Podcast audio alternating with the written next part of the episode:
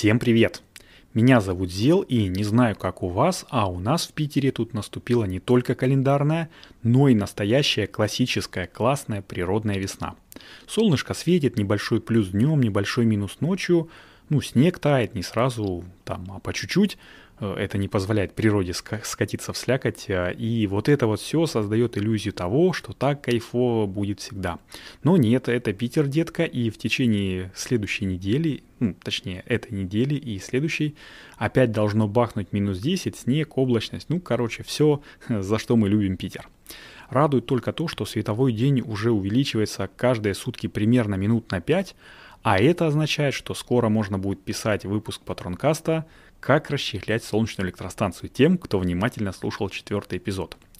Так что категорически приветствую наших патронов, самых технически подкованных людей во всей вселенной, и начинаю свой рассказ про то, как бороться с нехваткой стекла для солнечных панелей, ну и к чему это может привести.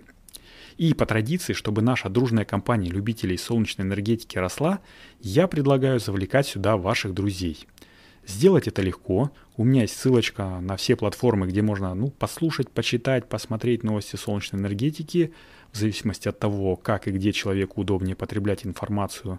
Вы поделитесь этой ссылочкой с друзьями, а там уже они сами выберут, в каком формате получать новости и плюшки. А еще круто было бы, если вы поставите оценку нашему основному подкасту Solar News в Apple подкастах, Google подкастах, Яндекс Музыке там сердечку поставить, ну или же там, где вы его слушаете. Это круто поможет приехать э, подкаст, в подкастоприемники незнакомых еще людей, которые не знают нас с вами. Ну, а за отзывы подкаста отдельный респект и лайк от меня. Я всегда люблю их почитать. Вот, ну теперь э, формальности закончены, давайте начинать. Погнали, банда. В 15 выпуске Патронкаста про итоги 2020 года, ну, в солнечной индустрии, понятное дело, я говорил, что вот эта вот вся пандемия, резкий спрос на кремний спровоцировали лавинообразный рост цен на другие компоненты индустрии и как результат увеличение себестоимости солнечных модулей – кто-то из производителей повышал цены, кто-то уменьшал свою маржу, ну, чтобы цены оставить прежними. Так что в целом можно считать, что немного получилось удержать какой-то там баланс и не скатываться со всей скоростью в то, что произошло в начале 2010-х годов. А произошло, ребятушки, вот что – Китайцы были так рады, что пошел спрос на их солнечные панели, что резко начали укрупнять свои заводы, работать в три смены с присущим этому народу энтузиазмом, и это привело к перепроизводству. А перепроизводство, в общем-то, в свою очередь, к дисбалансу в спросе и предложении в сторону, понятное дело, последнего. Ну, рынок, ясен пень, взял все в свои ежовые рукавицы и понеслось. Китайцы пытались продать задешево свои солнечные панели, чтобы не захламлять склады, а покупатели, в общем-то, покупали э, эти панели, захламляя свои склады. Ну, они, понятное дело, появились на скидку, а также не поспевали вводить новые объекты. Я напомню, что в те времена темпы ввода новых солнечных мощностей были значительно ниже теперешних. За 2010 год ввели в строй, ну, во всем мире, понятное дело, около 20 гигаватт новых СЭС. Ну, имеется в виду, конечно же, промышленные станции, без учета домашних. Зато в прошлом году, 2020 то есть, новых солнечных электростанций было введено уже 120 гигаватт. Ну, разница очевидна, конечно же. Но заводы в то время все производили и производили, ну, потому что хм, они же для этого и строились. И в итоге получилось что-то типа горшочек вари из известной сказки. Когда варить уж больше некуда было, китайское правительство посмотрело на все это и голосом Раджи из Золотой Антилопы сказала «Хватит, довольно» и заводы стали потихонечку перепрофилироваться, какие-то закрылись частично или полностью, и это не позволило и дальше снижаться стоимости солнечного вата, то есть удешевление э, стоимости компонентов СЭС. Но это был не только вынужденный, но и необходимый шаг, так как если бы его не сделали, наступила бы ситуация, которая сравнима с периодом Великой депрессии США, но только в Китае, с вытекающими э, из всего этого последствиями. И в итоге мы имеем то, что имеем. Солнечный ватт все-таки потихонечку сползает вниз, но за счет уменьшения производственных издержек, а также повышения КПД использования не только солнечных модулей, но и всего комплекса солнечного оборудования. В общем и целом всем, всем хорошо. Всем да не всем, как оказалось. В 2018 году правительство Китая опять-таки заметило тенденцию к увеличению объемов производства, но уже стекла для солнечных модулей – Не буду говорить, что стекло должно быть особым, что это необычное стекло, э, оконное стекло не подойдет. Э, патрон, патроны Solar News это и так знают, правда же.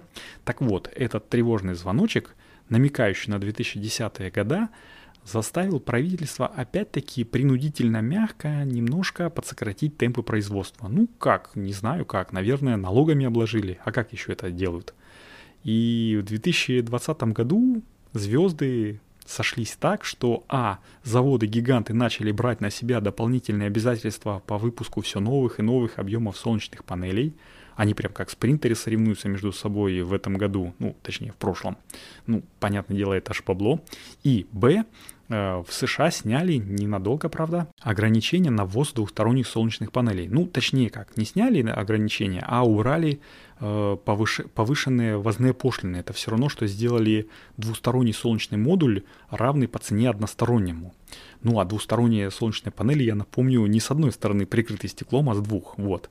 И в связи со всем этим наступил, ну, небольшой дефицит стекла. Настолько небольшой, в кавычках, что оно резко подорожало аж на 71%. Это привело к тому, что доля стекла в себестоимости солнечного модуля возросла с 10% до 20%. И решать проблему взялись все уже там всем миром, потому что Э, на 2020 год, ну так, намечался, маячил дефицит стекла в объеме 20-30% э, от заявленного количества выпускаемых модулей. А это, извините меня, не хухры-мухры. Э, предлагали даже в крайнем случае, конечно же, заменять стекло на прозрачную эво-пленку, ну, это та пленка, которая защищает тыльную сторону обычных э, стандартных модулей и обе стороны гибких солнечных панелей. Но это все равно бы ударило по себестоимости, потому что пленка сама по себе тоже не дешевая, да и по надежности панелей тоже бы ударила, потому что, ну, одно дело по стеклу град ударит, а другое дело по условно мягкой пленке. И вот консорциум из шести крупнейших солнечных компаний Китая обратился к правительству для снятия ограничений на производство солнечного стекла – Судя по всему, оно, правительство, услышало их, потому что первые новости о том, что стекла будет достаточно, уже потихонечку просачиваются в прессу.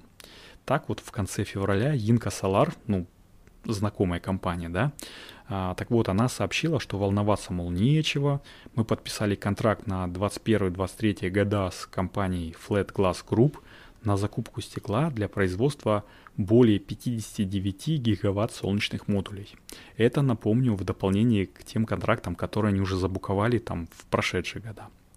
Этот трехлетний контракт поможет компании гарантировать долгосрочные поставки солнечного стекла, а также снизить нестабильность в цепочке поставок.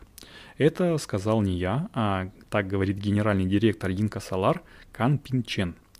Так что я смею надеяться, что кризис потихонечку отступает, э, солнечной индустрии по-прежнему нечего бояться, и 2021 год будет солнечным, в прямом и переносном смыслах этого слова, и мы еще не раз с вами с улыбкой вспомним ушедший 2020. Там же, и, кстати, Байден в США уже президент. Помните, я ванговал в 14 выпуске Solar News, что он продолжит работать с солнечной энергетикой. Вот-вот, так и случилось. А это значит, что в этом 2021 году мы с вами, наверное, увидим небывалый, прям рекордный Э, рост китайских солнечных заводов. Но это уже другая история. Мне пора закругляться, судя по всему, э, ну, на сегодня. И напомнить вам осталось только то, что вам, наверное, хорошо бы поделиться проектом Solar News со своими друзьями, рассказать о нем. Э, можно словами, можно с помощью ссылки, которую я традиционно прикладываю к описанию патронкаста и про которую говорил в начале, ну, а также поставить звездочки, сердечки подкасту Solar News в той системе подкастинга, в которой вы его слушаете. А для самых стойких, для тех, которые дослушали аж до сюда, скажу, что э, ну, во вторник, скорее всего, у меня не получилось э, этот э, выпуск залить, потому что я на прошлой неделе и в начале этой недели, ну как, немножко приболел. И подойти к рекордеру было не то, что э, возможности, даже сил не было. А у меня еще, извините меня, основная работа подзавалила. Так что пожурить меня вы можете в чатике телеграм-канала Solar News. И, кстати, напишите там, какой тип подкаста вам больше нравится. Такой, как Патронкаст, свойский, веселый, задорный, шебутной. Или же, как Solar News, более такой официальный и строгий. Вот, ну теперь уже точно все. С вами был Зел. Это был 23 выпуск Патронкаста. Традиционно услышимся на следующей неделе. Всем пока-пока. thank you